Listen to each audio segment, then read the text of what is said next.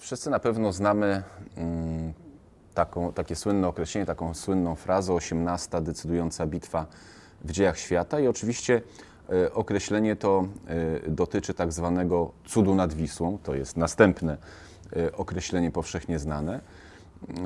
I nazwy te mm, odnoszą się do bitwy, która miała miejsce w połowie sierpnia, w drugiej połowie sierpnia 1920 roku, w której to bitwie wojsko polskie broniące II Rzeczypospolitej y, pokonało Armię Czerwoną, zagrażającą już wówczas zajęciem Warszawy, zajęciem stolicy mm, Polski. Krótko mówiąc, likwidacją świeżej, młodej niepodległości odzyskanej przez Polskę w 1918 y, roku. A jak wiemy, plany ze strony Armii Czerwonej i rządu bolszewickiego, ze strony Lenina były znacznie bardziej ambitne, bo przecież dotyczyły również wkroczenia na terytorium Niemiec i zaniesienia, niejako wyeksportowania rewolucji bolszewickiej również do mm, zachodniej Europy. Jak doszło do tych wydarzeń? Znaczy tutaj musimy oczywiście zacząć od tego, że na przełomie zimy i wiosny 1919 roku wybuchła wojna, której właściwie nikt nikomu nie wypowiadał. Ona wybuchła niejako w sposób zupełnie naturalny, to znaczy oddziały polskie, nowo powstałego państwa polskiego przesuwały się na wschód, zajmując coraz to nowe tereny. Z drugiej strony mm, ze wschodu nadciągała Armia Czerwona, usiłując rozszerzyć granice, jak to się wtedy określało, pierwszej ojczyzny światowego proletariatu, czyli Rosji, mm, Rosji Sowieckiej. Wybuchły zatem walki y, polsko-sowieckie i przypomnijmy, w roku 1919 miały one charakter, no właściwie można powiedzieć, takiego triumfalnego pochodu wojsk polskich. Wojska polskie, pokonując w kolejnych bitwach mm, wojska sowieckie, przesuwały się na wschód, oparły się o rzekę mm, Berezynę, zajmując rozległe obszary y, Wołynia, y, Polesia, również Wileńszczyzny. Przypomnijmy słynna operacja y, odzyskania, mm, odzyskania Wilna, tak zwana odsiecz wileńska z kwietnia 1919 roku, zakończona pełnym sukcesem. E, wojska polskie e, wojowały pod hasłami, to były hasła właściwie, których mm, orędownikiem był wówczas naczelnik państwa, także wódz naczelny Armii Polskiej, to znaczy Józef Piłsudski, pod hasłami realizacji tak zwanej idei federacyjnej. Ta idea federacyjna miała rzeczywiście mm, bardzo ambitny charakter, ponieważ zgodnie z jej koncepcjami według Piłsudskiego Polska jako państwo narodowe wciśnięte pomiędzy Niemcy i Rosję, niezależnie od tego, czy to byłaby Rosja biała czy czerwona, po prostu nie miała prawa się utrzymać jako małe państwo w obliczu z jednej strony rewizjonizmu niemieckiego, z drugiej strony mm, imperializmu, e, imperializmu rosyjskiego. W związku z tym ta koncepcja, której patronował, zakładała stworzenie takiej wielonarodowościowej, federacyjnej Rzeczypospolitej zbudowanej z kilku elementów, to znaczy Polska, Litwa, Białoruś, Ukraina. Takie republikańskie imperium w Europie Środkowo-Wschodniej, twór, który niekiedy mm, dzisiaj historycy określają mianem tak zwanych Stanów Zjednoczonych Europy mm, Środkowo-Wschodniej. Tak silne państwo polskie zbudowane z kilku elementów, z kilku podmiotów połączonych ze sobą więzami, sojuszami wojskowymi, politycznymi, gospodarczymi, było takim podmiotem politycznym, które wedle zamysłu Piłsudskiego i popierającego go tak zwanego obozu belwederskiego w tym czasie mogło nie tylko zachować niepodległość, y, ale mogło również stanowić bardzo istotny podmiot polityczny w grze międzynarodowej na terenie, y, na terenie Europy. Otóż w 1920 roku, w połowie tego roku, nastąpił taki decydujący krok, który miał przybliżyć formowanie, kształtowanie tej federacyjnej Rzeczypospolitej. Otóż y, w międzyczasie wojska sowieckie pokonały, wyparły z Ukrainy wojska ukraińskie dowodzone przez wielkiego atamana Symona Petlurę i wyparły również wpływy dyrektoriatu, który stał na czele tzw. Tak Ukraińskiej Republiki Ludowej. Tenże Simon Petlura, tenże dyrektoriat szukały sojusznika. No, znalazły tego sojusznika w państwie polskim. Doszło w kwietniu 1920 roku do podpisania porozumienia pomiędzy naczelnikiem państwa a wielkim atamanem. Celem tego porozumienia była wspólna ofensywa, oczywiście której ciężar spoczął przede wszystkim na siłach polskich. Siły ukraińskie trzeba było dopiero odbudowywać po mm, porażce, jaką doznały z Armią Czerwoną. Wspólna ofensywa na Kijów, zajęcie stolicy historycznej Ukrainy, odbudowa niepodległego państwa ukraińskiego i to państwo ukraińskie wspólnie z Rzeczpospolitą po dołączeniu między innymi Litwinów, którzy póki co opierali się tej idei, miało stworzyć właśnie te przyszłe, jak to powiedzieliśmy, mm, Stany Zjednoczone Europy, y, Europy Środkowo-Wschodniej.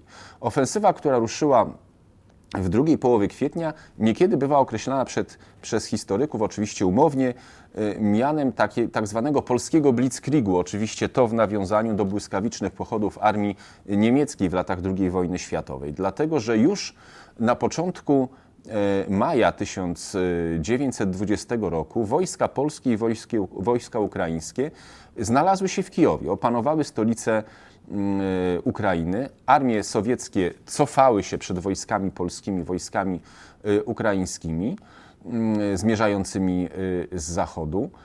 No i nastąpił taki moment pewnej euforii. Wydawało się, że ten cel polityczny, jakim jest stworzenie silnej Polski, rzeczywiście jest o krok. Jednak przeciwko tym wojskom sojuszniczym, a tak jak podkreśliłem właściwie przede wszystkim przeciwko armii polskiej, ponieważ tej armii ukraińskiej silnej nie udało się odbudować, e, ruszyła kontrofensywa sowiecka.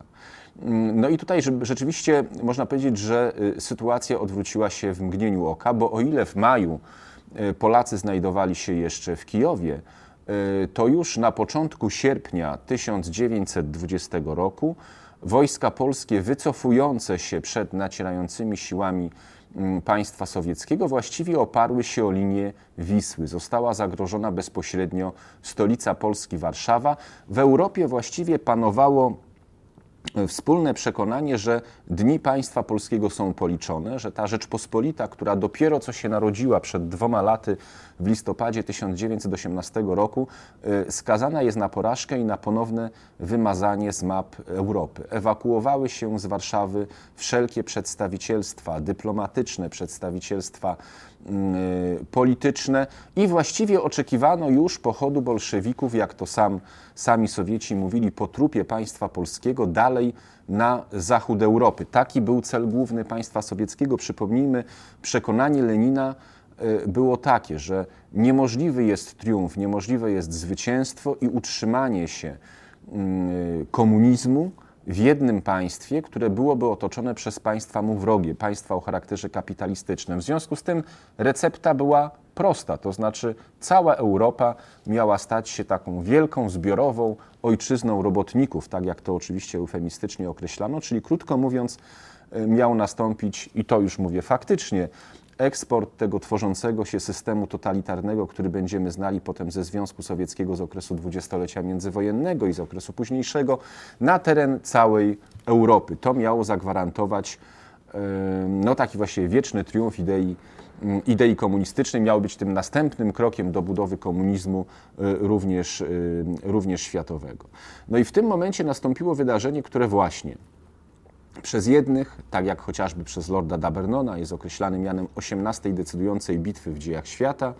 Dlaczego? No dlatego, że wojska polskie osłoniły Europę, pokonały bolszewików i przyczyniły się do funkcjonowania tej Europy właściwie przez cały okres dwudziestolecia międzywojennego, do następnej wielkiej historycznej, krwawej zawieruchy, jaką była II wojna Mm, II wojna światowa.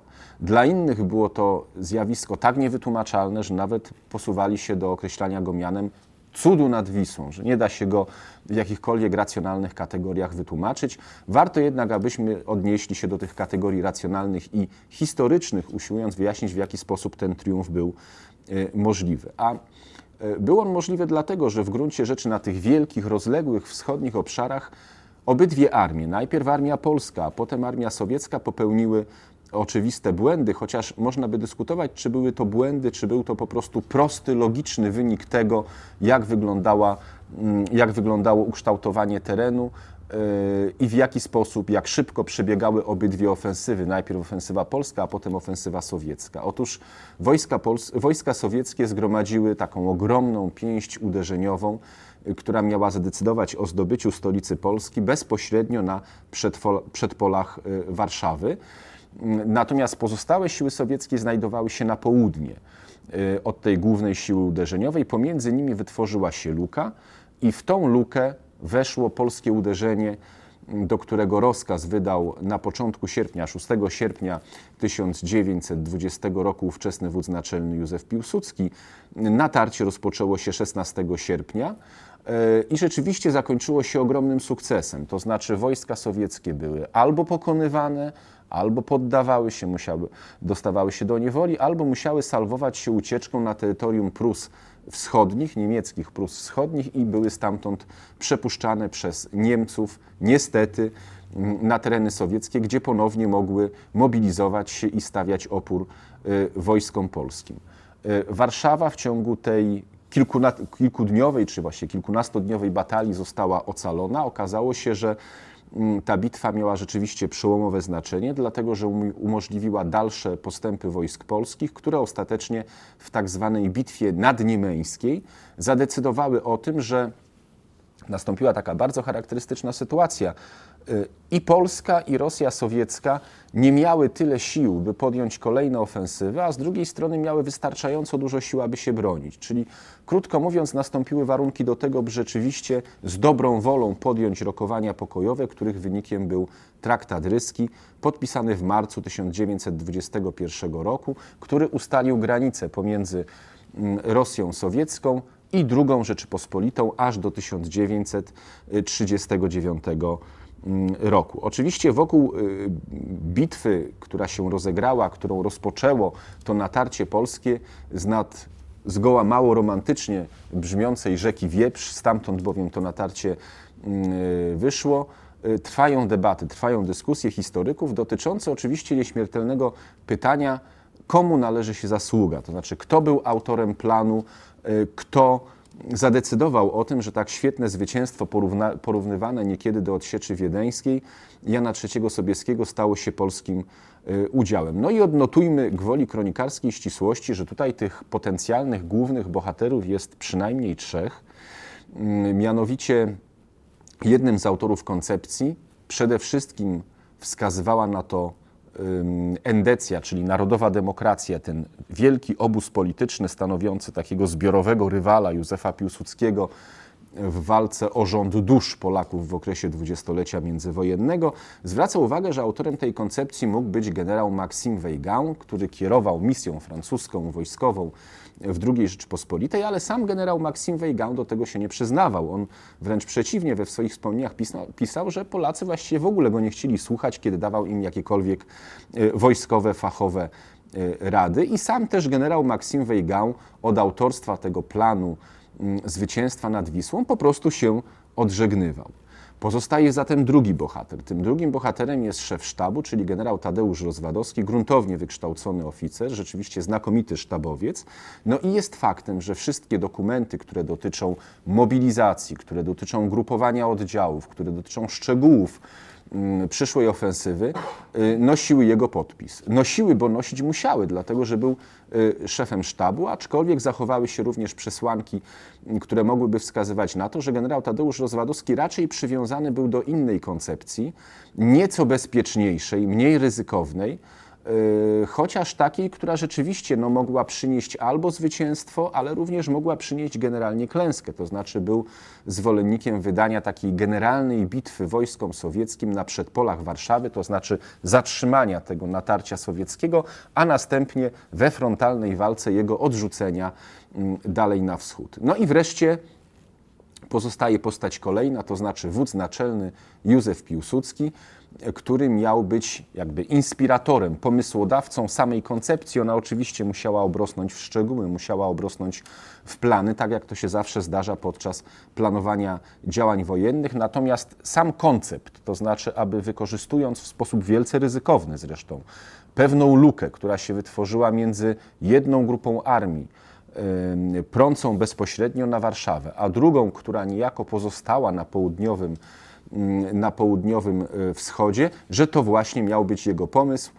E, Sam Piłsudski i zresztą jego zwolennicy i jak się wydaje również ogromna większość historyków współcześnie taką opcję przyjmuje. Najbardziej ostrożna mm, e, interpretacja bitwy pod Warszawą brzmi w ten oto sposób. Niezależnie od tego, kto był pomysłodawcą, oczywiście ciężar odpowiedzialności spoczywał na tym, kto ten pomysł kwitował, to znaczy kto wdrażał go w życie. Tym, który ten pomysł kwitował, który wdrażał go w życie, był Józef Piłsudski.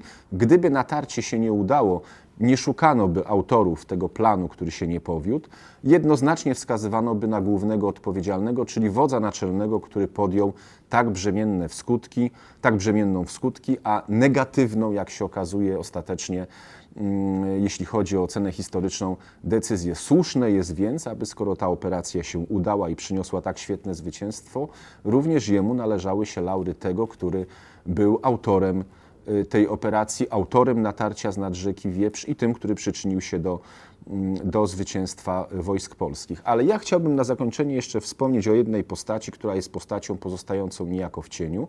Natomiast jeżeli już mówimy tutaj mm, o bitwie mm, zwanej cudem nad Wisłą w murach Uniwersytetu Łódzkiego, to może warto przypomnieć, że w budynku, w którym jest, który jest obecnie siedzibą rektoratu Uniwersytetu Łódzkiego, swego czasu, y, jeszcze jako w szkole, w budynku szkoły, nauki pobierał Jan Kowalewski. A Jan Kowalewski był człowiekiem, był oficerem Wojska Polskiego, y, kryptologiem, y, który przede wszystkim rozpracował y, sowiecki kod, sowiecki szyfr, w którym były przekazywane meldunki i rozkazy. Warto o tym pamiętać, że polskie władze wojskowe, jak to później określano, miały właściwie poszczególne decyzje sowieckie, wyjaśnienia, wszelkiego typu zamysły i plany po prostu podane na tacy. Y, Ująć to można w ten sposób. Sowieci, nie wiedząc o tym, że ich szyfry zostały złamane, właściwie sami dostarczali Polakom w swoich y, komunikatach, w swoich meldunkach, w przekazywanych rozkazach wszystkie potrzebne informacje, które mogły służyć y, skutecznemu zaplanowaniu operacji z nad rzeki Wieprz. I tak to rzeczywiście w istocie było. Y, Jan Kowalewski, postać niesłusznie y, zapomniana, wychodząca dopiero z cienia i taka, której z pewnością należy się miano jednego z bohaterów tego zwycięstwa, chociaż jego udział nie polegał na tym, że prowadził do natarcia oddziały, że wydawał rozkazy. Był tym człowiekiem z cienia, tym człowiekiem drugiego szeregu, dzięki którego mrówczej pracy, determinacji i inteligencji i wiedzy udało się również odnieść sukces, jakim było polskie zwycięstwo nad Wisłą w roku 1920, a zatem to, co jeszcze raz podkreślmy, całkiem słusznie historycy określają dziś mianem 18 decydującej bitwy w dziejach świata.